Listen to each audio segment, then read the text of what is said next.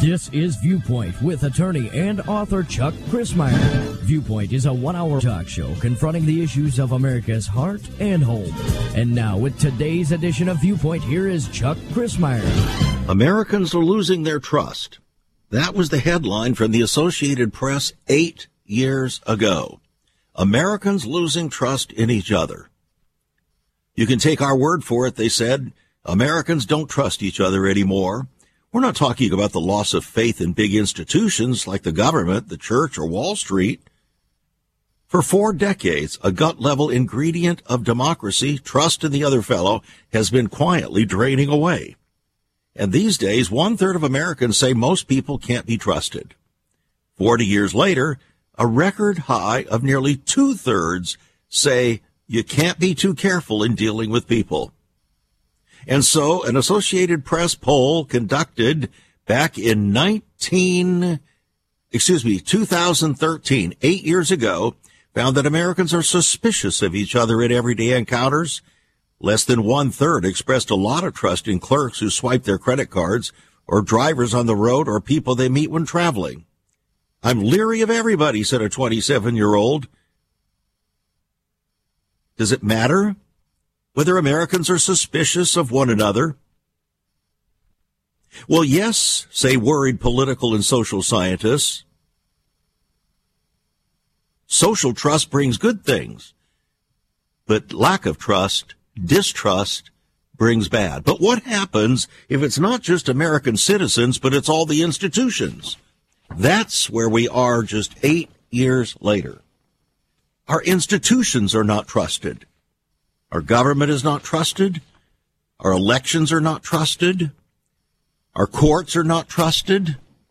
And now we find that even the Pope can't be trusted. For those of you who are Roman Catholics, this came from Archbishop Viganò. He says the Pope, Pope Francis, is a zealous cooperator in the Great Reset and will preside over the demolition of the Catholic Church. Now we know that Archbishop Carlo Maria Viganò was the Vatican's emissary to America. He was a trusted fella, but he doesn't trust the Pope. He calls him a zealous cooperator in the globalist Great Reset agenda presiding over the demolition, demolition of the Catholic Church in order to replace it with an order based on Masonic interpretation. That's what he said. And he's not the only Catholic figure warning of Pope Francis and the Great Reset. As National File previously reported, a Benedictine nun named Mother Miriam issued a warning of what she described as a globalist depopulation agenda involving COVID-19 vaccines, at one point referring to Pope Francis as the quote, spiritual leader, unquote, of the globalist elites. She added that the George Soros of the world, that is Bill Gates, everybody involved in this reset, so to speak, and the Holy Father, Pope Francis, is their spiritual leader. Now, I leave it to you to evaluate that statement. On the other hand, there are people who are risking taking great risks to woo and to warn not only Americans, but people all over the world. And why are they doing that? Because friends, we are living in probably one of the most untrustworthy times in the history of the world. Now, there have been a lot of times in the world and when things were upside down, uh, great troubles, world wars, all kinds of wars and rumors of wars and things like that. And now we, of course, have the great COVID war. And then we have the war against those that supposedly are solving the war. And then we have the war of those who say they're going to solve the war through vaccines against the very people that are supposed to be saved. Something's wrong. I think you sense it. You know it deep in your spirit. And fear is rampant. Fear is rampant, just as Jesus said it would be on the near edge of the second coming. Right there, in the book of Luke, he said men's hearts would fail them for fear for the things that were coming upon the earth. But how do we counteract fear? What is the substitute or alternative for fear?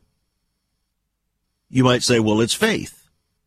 Yes, but faith is a bit of an amorphous term. It's being used in so many nefarious and deceptive ways these days that it almost is meaningless in many circles. But if you really are living by faith in the Lord, trusting Him, then trust is really, is really the operational aspect of our faith. And trust always is mediated by obedience. Always. Without obedience, it is proof positive there is little or no trust. Obedience alone does not necessarily reveal trust because you can obey from the heart with an open and willing, trusting heart, or you can obey just because uh, out of fear. That's why many people are receiving the COVID vaccines because they're fearful. They're afraid of what might happen. They're afraid of being rejected. They're afraid of being ostracized. They're afraid of losing their jobs. They're afraid, afraid, afraid, afraid, afraid, afraid, afraid. And Christians are no exception. One pastor just a couple of weeks ago stood and talked with me privately. I asked him about his congregation and I asked him about, uh, you know, what was happening here after things were easing up, so to speak, with regard to COVID restrictions. And his immediate answer as he hung his head was, people are just terrified. They're fearful. He's talking about Christians. So let me ask you a question today. Are you fearful? Is your fear sort of non-directed? In other words, sort of a generalized fear? That's called anxiety. And the Bible says, be anxious for nothing. So the question is, how are you and I as professing Christians to live victoriously in times like these? As the song that used to be sung says, in times like these, we need an anchor or we need a savior. In times like these, we need an anchor. Be very sure and be very sure that your anchor holds and grips the solid rock. Well, a lot of people these days, in theory, are throwing out their anchors to grip the solid rock, but in reality don't trust the anchor or the rock. They don't trust the anchor and they don't trust Jesus. They trust the butcher, the baker, the candlestick maker, Joe Biden, Donald Trump. They trust the courts. They trust this, that, or the other. They trust uh, Costco. They trust uh, your favorite grocery store. Uh, they trust just about everything the American system. They trust uh, uh, free economics. They trust uh, uh, Marxism. Trust has betrayed itself out there. And today on Viewpoint, we want to talk about how to restore trust and come out of Egypt. I hope you'll stay tuned. Once upon a time, children could pray and read their Bibles in school. Divorces were practically unknown, as was child abuse. In our once great America, virginity and chastity were popular virtues and homosexuality was an abomination. So what happened in just one generation? Hi, I'm Chuck Crismier, and I urge you to join me daily on Viewpoint, where we discuss the most challenging issues touching our hearts and homes. Could America's moral slide relate to the fourth commandment? Listen to Viewpoint on this radio station or anytime at saveus.org.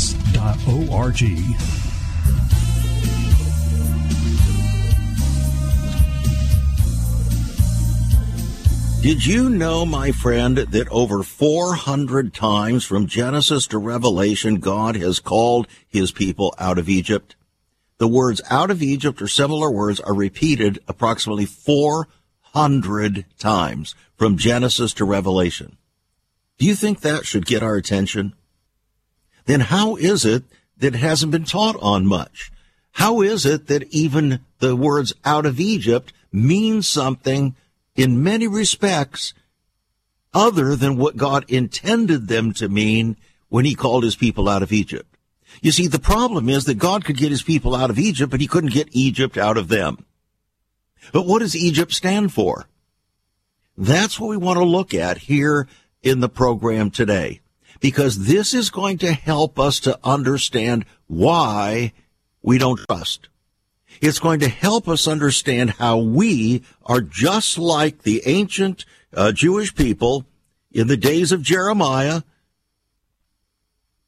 That's right, in the days of Jeremiah, where they had a confrontation with him and they wanted to go back to Egypt. And it had been centuries since they left Egypt, but they still wanted to go back. Why did they want to go back? It was because they didn't trust God. They got in a bind. They were scared, just like you are, or maybe, or a little bit. Maybe you're not scared, just anxious, right?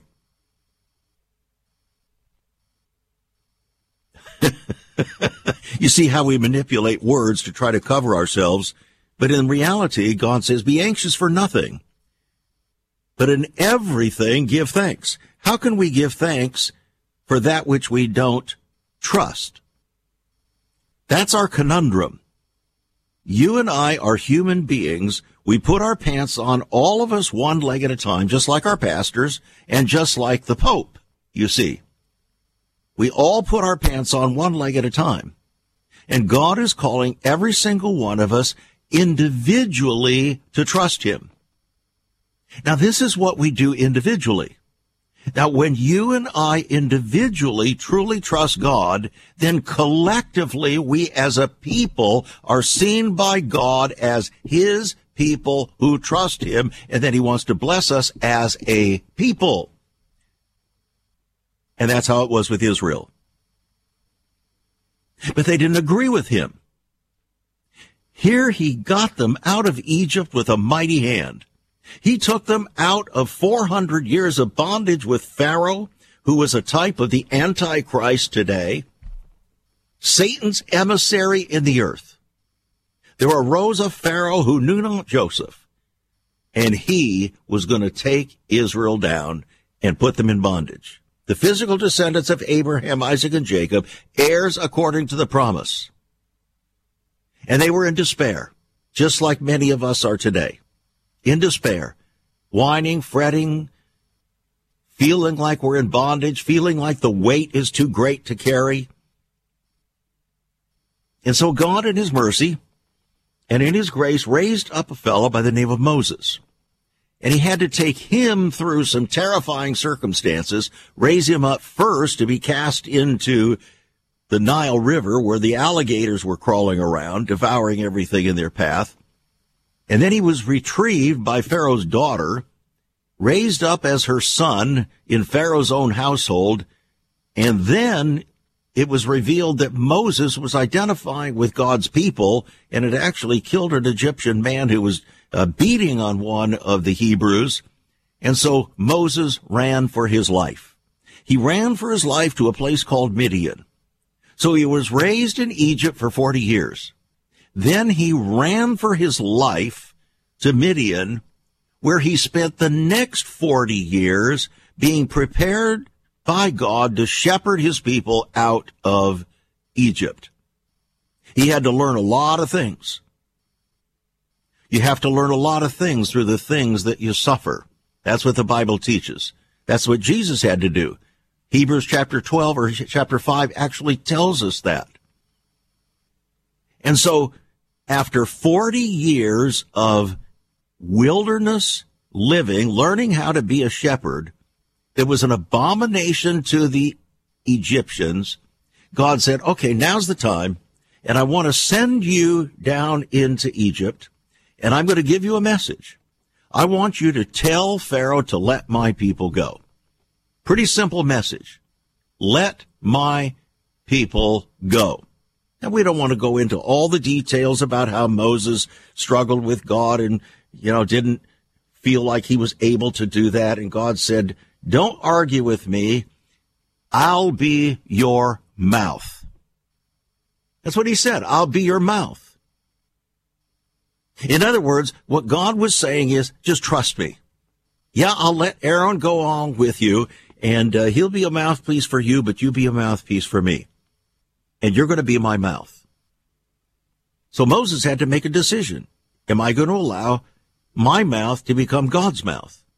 He had to allow his rod to become God's rod in order for him to fulfill God's promise of taking the children of Israel out of Egypt, out of the house of bondage, out of the iron furnace to deliver them to the promised land, which is a type of the end time New Jerusalem and heaven.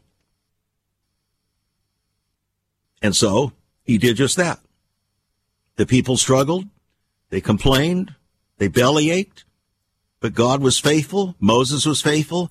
And after 40 years in the wilderness, God then used Moses to take the children of Israel out across the Red Sea into another wilderness where because of their murmuring and complaining, they were tried for 40 more years.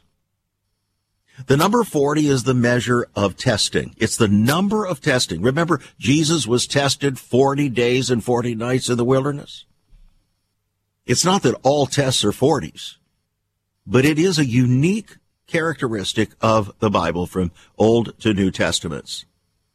So this matter of coming out of Egypt is a big deal because God, in his mercy and with his strong right arm, using Moses as his minister on earth, was able to take the people out of Egypt but he could not get Egypt out of them because they had to be willing to allow Egypt to be taken out of their life. So what is Egypt? What does it stand for? Is God against a geographical place or a nation called Egypt? No, not in and of itself. It's the spirit of Egypt that God is concerned with and has always been concerned with. And that's why over 40, 400 times from Genesis to Revelation, the words out of Egypt can be found. Interestingly, over 600 times the word Egypt is found in the Old and New Testaments, and in almost every place, the majority of them, it's used in a negative reference. Again, it's not because of the geographical location, and it's not because of the nationhood. It's because of the spirit of Egypt. So I wrote a book called Out of Egypt. How to prepare the way of the Lord in your life for history's final hour. How to prepare the way of the Lord in your life for history's final hour. Would you be interested in knowing that what that looks like? I hope so. Because if you don't, if you don't understand this, you may very well become increasingly terrified and succumb to the unfortunate consequences of fear in the days to come, if you have not already. And virtually every significant theme in the Bible can be traced to or subsumed under this overarching theme out of Egypt. So here's the book, Out of Egypt. And I ask right at the top of the front cover, could this be God's final call? And I believe in a sense it is God's final call. This final generation before the second coming. It is an $18 book, yours for $15. It's on our website. Excuse me, it's a $17 book, yours for $15. Uh, if it had come out today, it would be a $20 book, but it's it's yours for $15 on our website, saveus.org. My wife thinks this is the most powerful book I've ever written. Out of Egypt. It will change your life, as it has so many people. Saveus.org is the website. Give us a call, 1-800-SAVE-USA. That's 1-800-SAVE-USA or write to us at Save America Ministries, P.O. Box 70879, Richmond, Virginia 232 855. Writing a check at $5 for postage and handling, and we'll get the book in your hands. I tell you, this is a serious remedy for one of the most serious challenges of this moment in history. Our inability to trust and to replace trust with fear. So my question before you today is where is your trust? That's the overarching question. Where is your trust? We know that fear is rampant. It's exploding both in and out of the church. Jesus said it was going to be that way. And we're in grave danger of setting our trust to the spirit of Egypt. We have to come out of Egypt. But what does that mean? We have to cease to live in the spirit of the kind of thinking that locks us into the prison of Satan's household. We have to recognize that way as bondage. And God has called us out of that bondage, out of that mindset that locks Christians into looking at life from Satan's point of view. It's the ultimate expression of the carnal mind. It's enmity or at war with God. So God wants you and me and all of us to come out of Egypt. And we can't find any stronger warning about this than in Isaiah chapter 30 and 31. Here's what he says. Woe to the rebellious children, says the Lord, that take counsel, but not of me, and that cover with a covering, but not of my spirit. And they may add sin to sin, and they walk to go down into Egypt. He's talking about his people.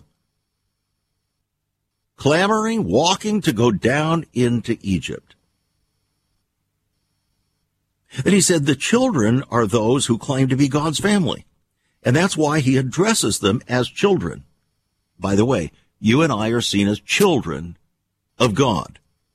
In God's eyes, the rest are of a different family. So the Bible, in effect, is a love letter from God to those who are his children, those who truly have repented, have confessed Jesus Christ as their Lord and Savior, are walking with him in the beauty of holiness, uh, desiring to do his will and uh, to resist the temptations of the evil one. But one of the greatest temptations that we have is to go down into Egypt again, to trust in the spirit of Egypt. So Isaiah says again, woe to the rebellious children that walk to go down into Egypt and have not asked at my mouth, to strengthen themselves in the strength of Pharaoh and to trust in the shadow of Egypt. Therefore shall the strength of Pharaoh be your shame and the trust in the shadow of Egypt your confusion. That this is a rebellious people, lying children, children that will not hear the law of the Lord. Notice, God's concern is that his children, not that his children cannot hear, but they will not hear. So as a result, they don't trust God as their I am. In other words, the one who provides, the one who heals, the one who strengthens, the one who is their banner. All of the names of God, Jehovah Shammah, Jehovah Jireh, Jehovah Rapha, and so on. We don't see him that way.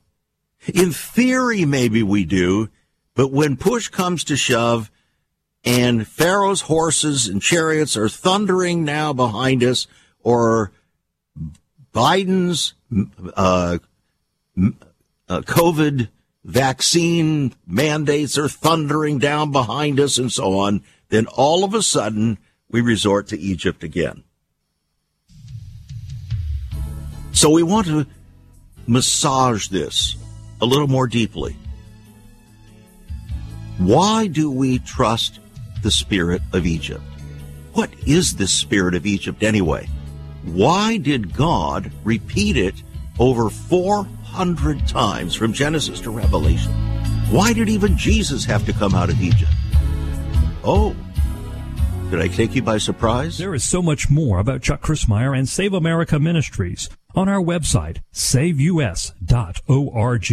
For example, under the marriage section, God has marriage on his mind. Chuck has some great resources to strengthen your marriage. First off, a fact sheet on the state of the marital union, a fact sheet on the state of ministry, marriage, and morals. SaveUS.org. Marriage, divorce, and remarriage. What does the Bible really teach about this? Find all of this at SaveUS.org. Also, a letter to pastors, the Hosea Project, SaveUS.org, and many more resources to strengthen your marriage. It's all on Chuck's website, saveus.org.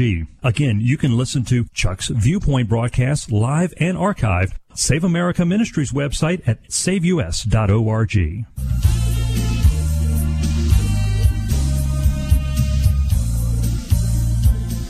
I believe that the Lord put this subject on my heart today to be of great encouragement to you.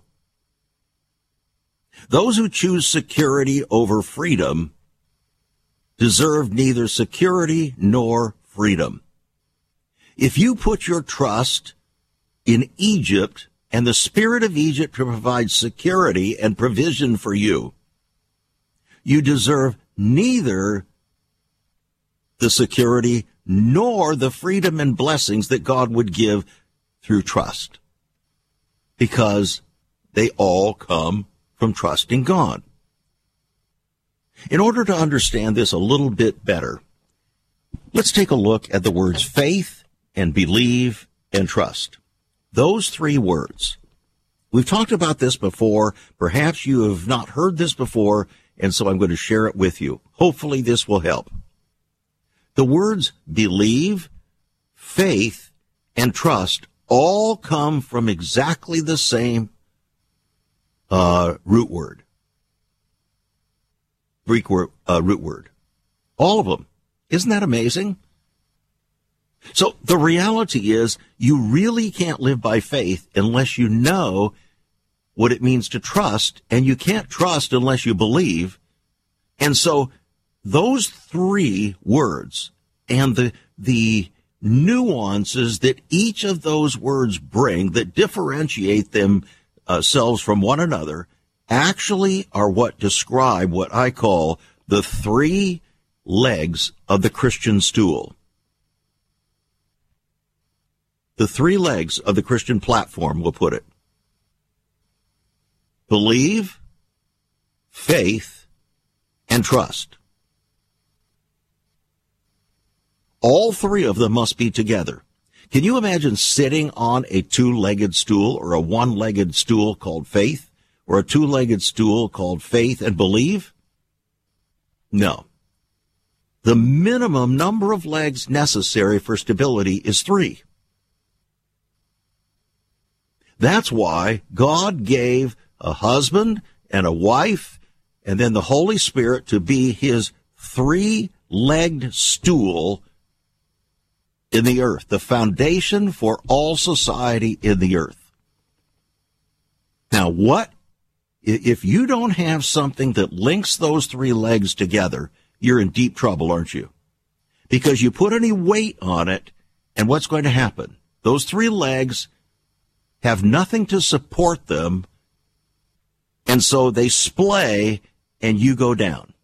Humpty Dumpty goes down. So what is it that ties those legs together? It's a four letter word. Obey. And that's why Adam and Eve's stool collapsed.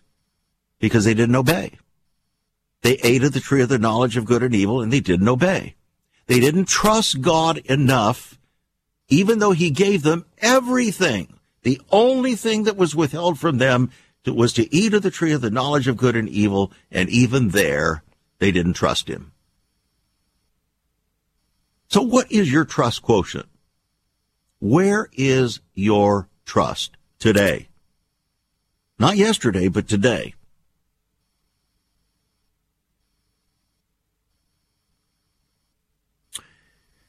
That's what we want to look at.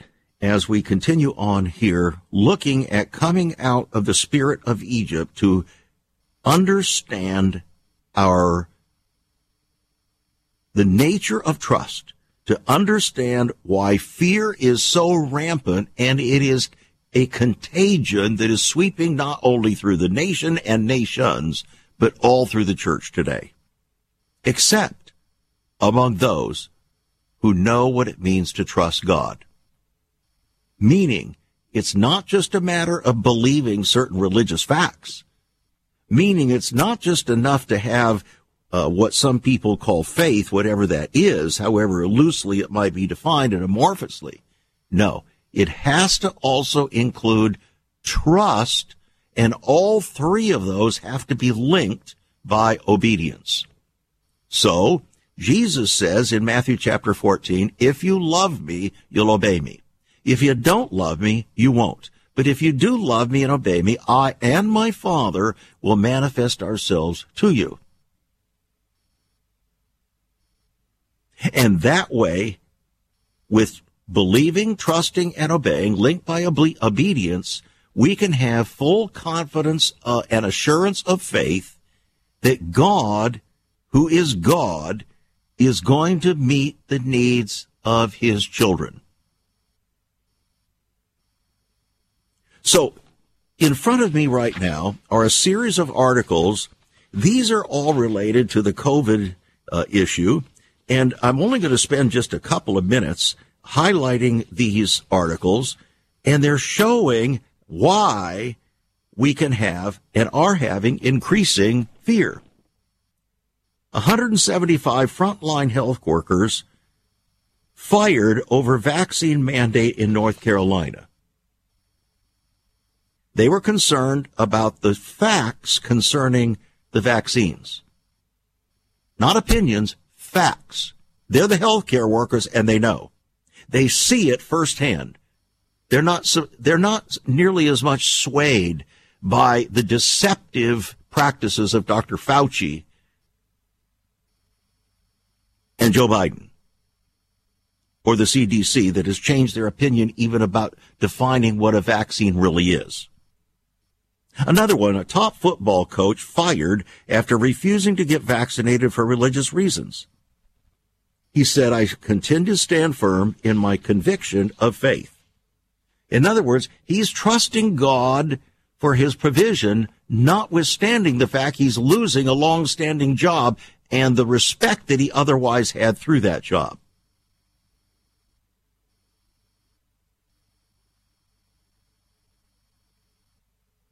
New England seeing a record COVID cases and hospitalizations and deaths despite a high vaccination rate.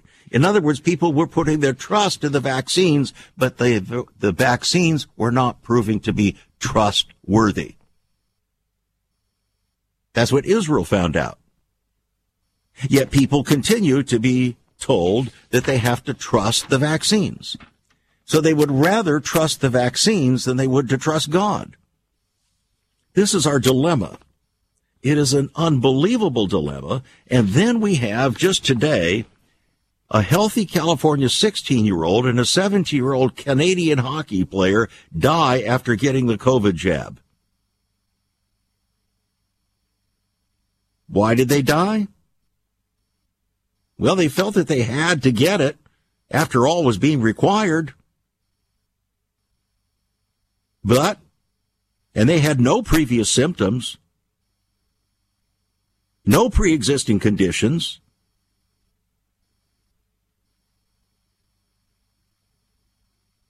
But they died precisely because of what was well known in the medical field concerning young people getting the jab, and that is it's calling severe blood clots that are killing them. But they decided to trust what the government told them, to trust what the president told them, to trust what the CDC told them. You see our problem? Somewhere along the line, we have to decide who to trust, what to trust. And that's what, that was what Israel's problem was. They could not decide who and what to trust. So God brings them out of Egypt with a mighty hand. You can read about it in the book of Exodus and then also in the book of Numbers. And they're start, they start whining and crying and belly aching because they don't want to eat manna. God's providing manna, which was, which was called angel's food. They didn't like angel's food. I guess they wanted to eat devil's food. I, I don't know. Deviled eggs or something. But God gave them angel's food. And uh, they weren't happy about it.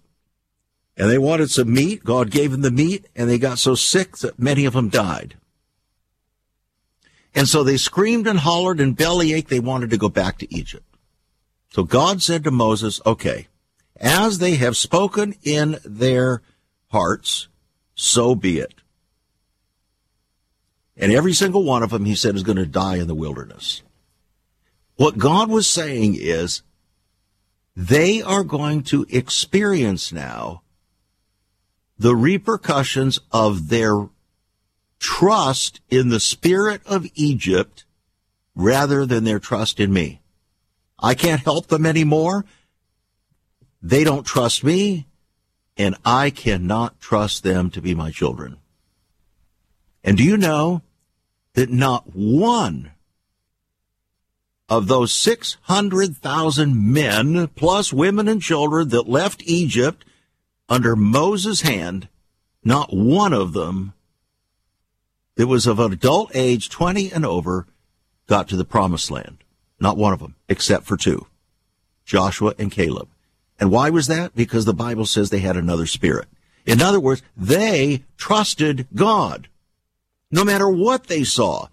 They saw giants, they trusted God. They saw problems, they trusted God. They heard the chariots and horsemen of Pharaoh, they trusted God. So who do you trust? That's really the issue. Who do you trust?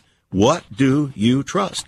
What we are experiencing right now, my friends, my dear brothers and sisters, is a huge test of our trust.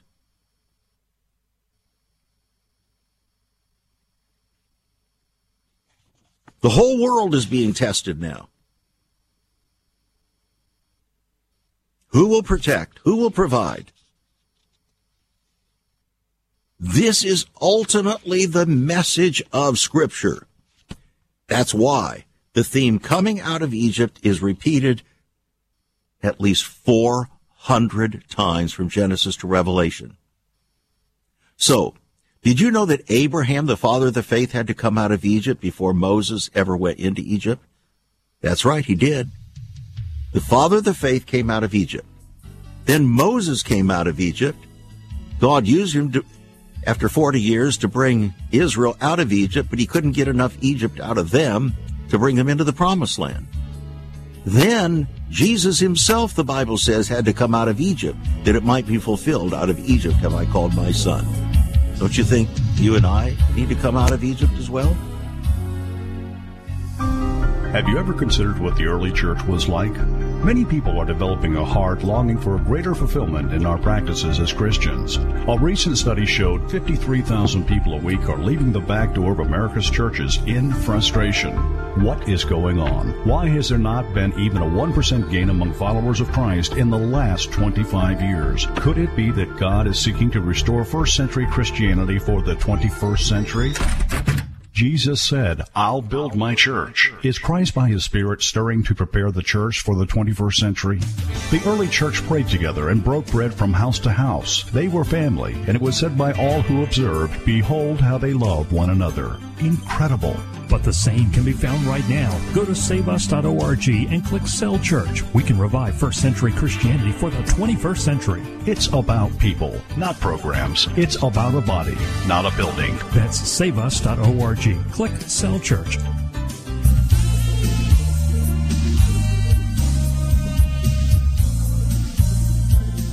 Some people in times of stress are running for the cities. Others are running for the hills.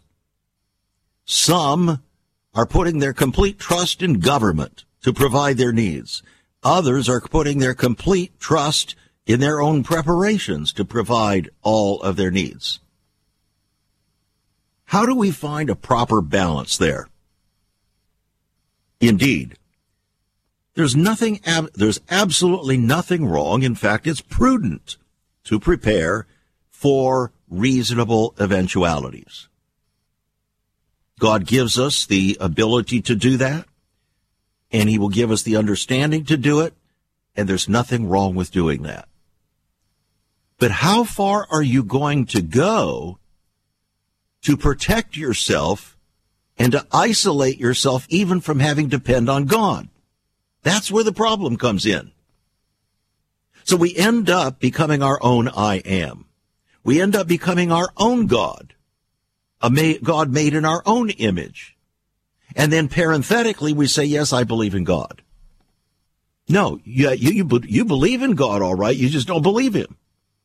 That's our problem. America believes in God. We just don't believe him. And it's that lack of trust that is killing America. It's killing our churches. It's making it impossible for us to truly make an impact in our country.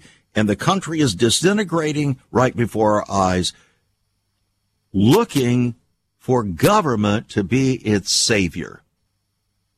And now it's not just the American government. Now the Biden Association, I'll call it the Biden Association, uh, through all of their henchmen, are seeking to diminish America so that America can no longer be trusted and there will be no more allegiance to America, particularly by those under 40, so that we can be assimilated into the next government that is going to command, demand all of our allegiance, all of our trust. It's called the Great Reset, which is a euphemism for the new global world order that Pope Francis is seeking to orchestrate as the spiritual leader. Is this making sense to you? So let's go back to this matter of coming out of Egypt. Before we go further, let me just uh, tell you about the book again. It's called Out of Egypt, Preparing the Way of the Lord in your life for history's final hour. This is the hour of testing, friends.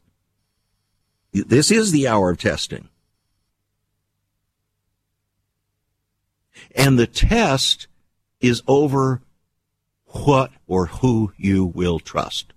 That's what the mark of the beast is all about. The mark of the beast is the consummate test of your trust. And those who are struggling with this test as a, in a precursor way through the COVID vaccines and so on are actually setting up and declaring their trust in counterfeits. And they're not even willing to hear facts that might countermand their distorted trusts because they're so fearful. They're fearful of just about everything. It's more than anxiety. It's terror. And fear has torment. The book, Out of Egypt, it's a $17 book, yours for $15. It's on our website, saveus.org. You can call us at 1-800-SAVE-USA or write to us. If you write, add $5 for postage and handling. Now, very quickly now, I want to go back to Isaiah. God's concern, you see, is not that his children can't hear, but that they will not hear. So God laments that his people who will not hear the word of the Lord because they don't trust him as their I am.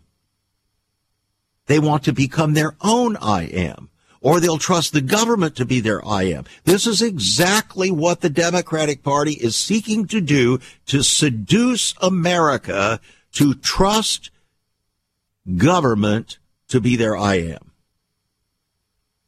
I don't know how much more simply to put it. It's a spiritual issue, friends. It may be taking place in with political ramifications, but at root, it is a spiritual issue.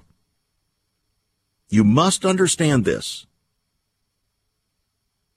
Isaiah says, Wherefore thus saith the Lord, the Holy One of Israel, because you despise this word and trust in oppression and perverseness and stay, and stay thereon, therefore this iniquity shall be to you as a breach.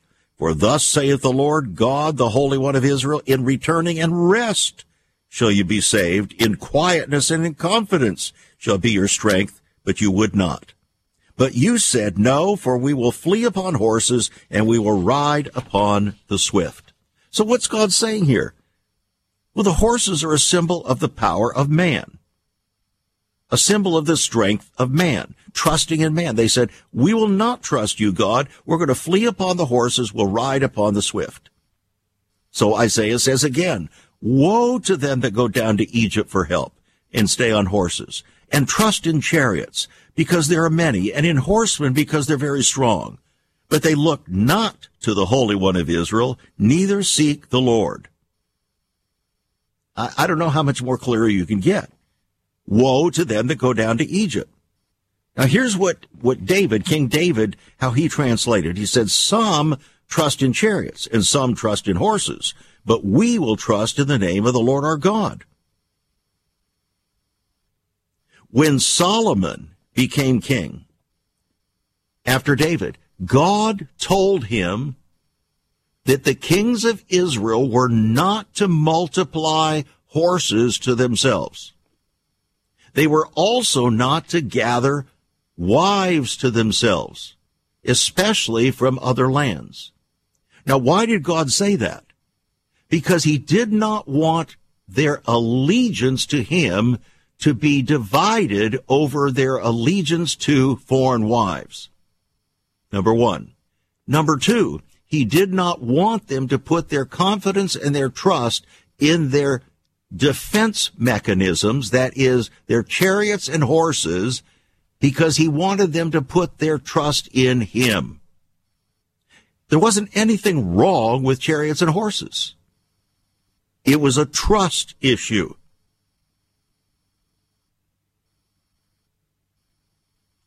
Now, in the book of Jeremiah is one of the most dramatic situations concerning this. The children of Israel had been taken away to Babylon, and then there was a remnant. There was a remnant that was left in Israel, in Judah. And they became very much afraid. In fact, they were terrified. They were terrified of the Chaldeans. You can read about this. I think it's in uh, Jeremiah like 43 or 44 or 45, 46. Anyway, it's a couple chapters there and I urge you to read it. It's heartbreaking, but it will help you to see what we're really talking about. So the leaders of Judah, of this remnant now, came to Jeremiah and asked him to pray for them. Why did they ask him to pray for him? Because they were afraid of the Chaldeans. It says so. So they wanted to know whether they should go down into Egypt to flee from the Chaldeans or not. Well, Jeremiah saw through the facade of their alleged faith. He knew it was farcical, that they didn't really mean what they said. But he said, okay, I'll do what you asked me to do. And so he did. He took 10 days away, prayed, and God told him, you tell them, do not go down into Egypt because the very sword that you're fleeing from is going to overtake you and the famine is going to overtake you if you go down to Egypt. You know how these leaders responded to Jeremiah? Here's what they said. You didn't tell, you didn't hear from God. You didn't hear from God. Now, why would they say that? Because they were afraid. They didn't trust God. Period. They were disingenuous in their minds and in their hearts, even when they asked Jeremiah to pray. They didn't trust, they didn't trust God, and they were hoping that Jeremiah would come back and tell them what they wanted to hear. So what did they do? They went down into Egypt, and the very thing that Jeremiah said would happen to them did.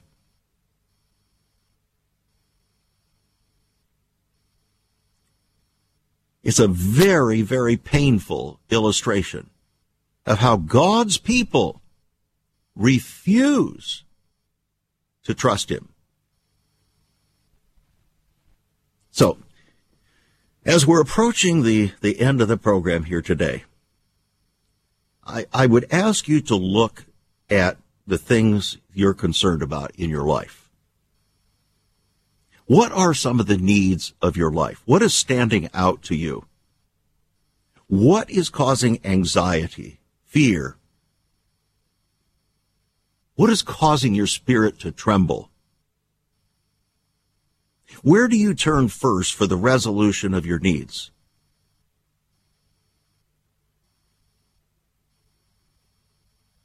What are your fears? Who do you really trust? Not who do you want people to think you trust. Who, not who do you want to believe that you trust, but who do you really trust? That's the issue. Is it your banker? Your stockbroker? Your doctor?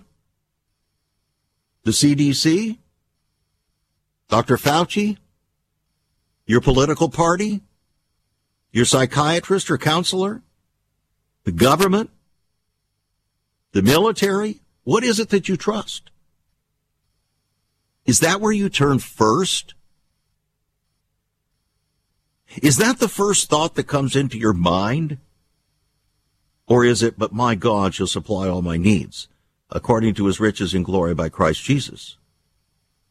You see, where we choose to put our trust is the test of our faith and whether we really do believe. So when the scripture says, believe on the Lord Jesus Christ and you should be saved in your house, there's a whole lot more implicit in that than just a mental assent to certain religious facts about Jesus or about God. It's about life itself. Unbelief is not just refusing to accept certain religious facts. It's the refusal to reconfirm, readjust your life to conform to the facts you say you believe in. That's the Hebraic understanding of belief.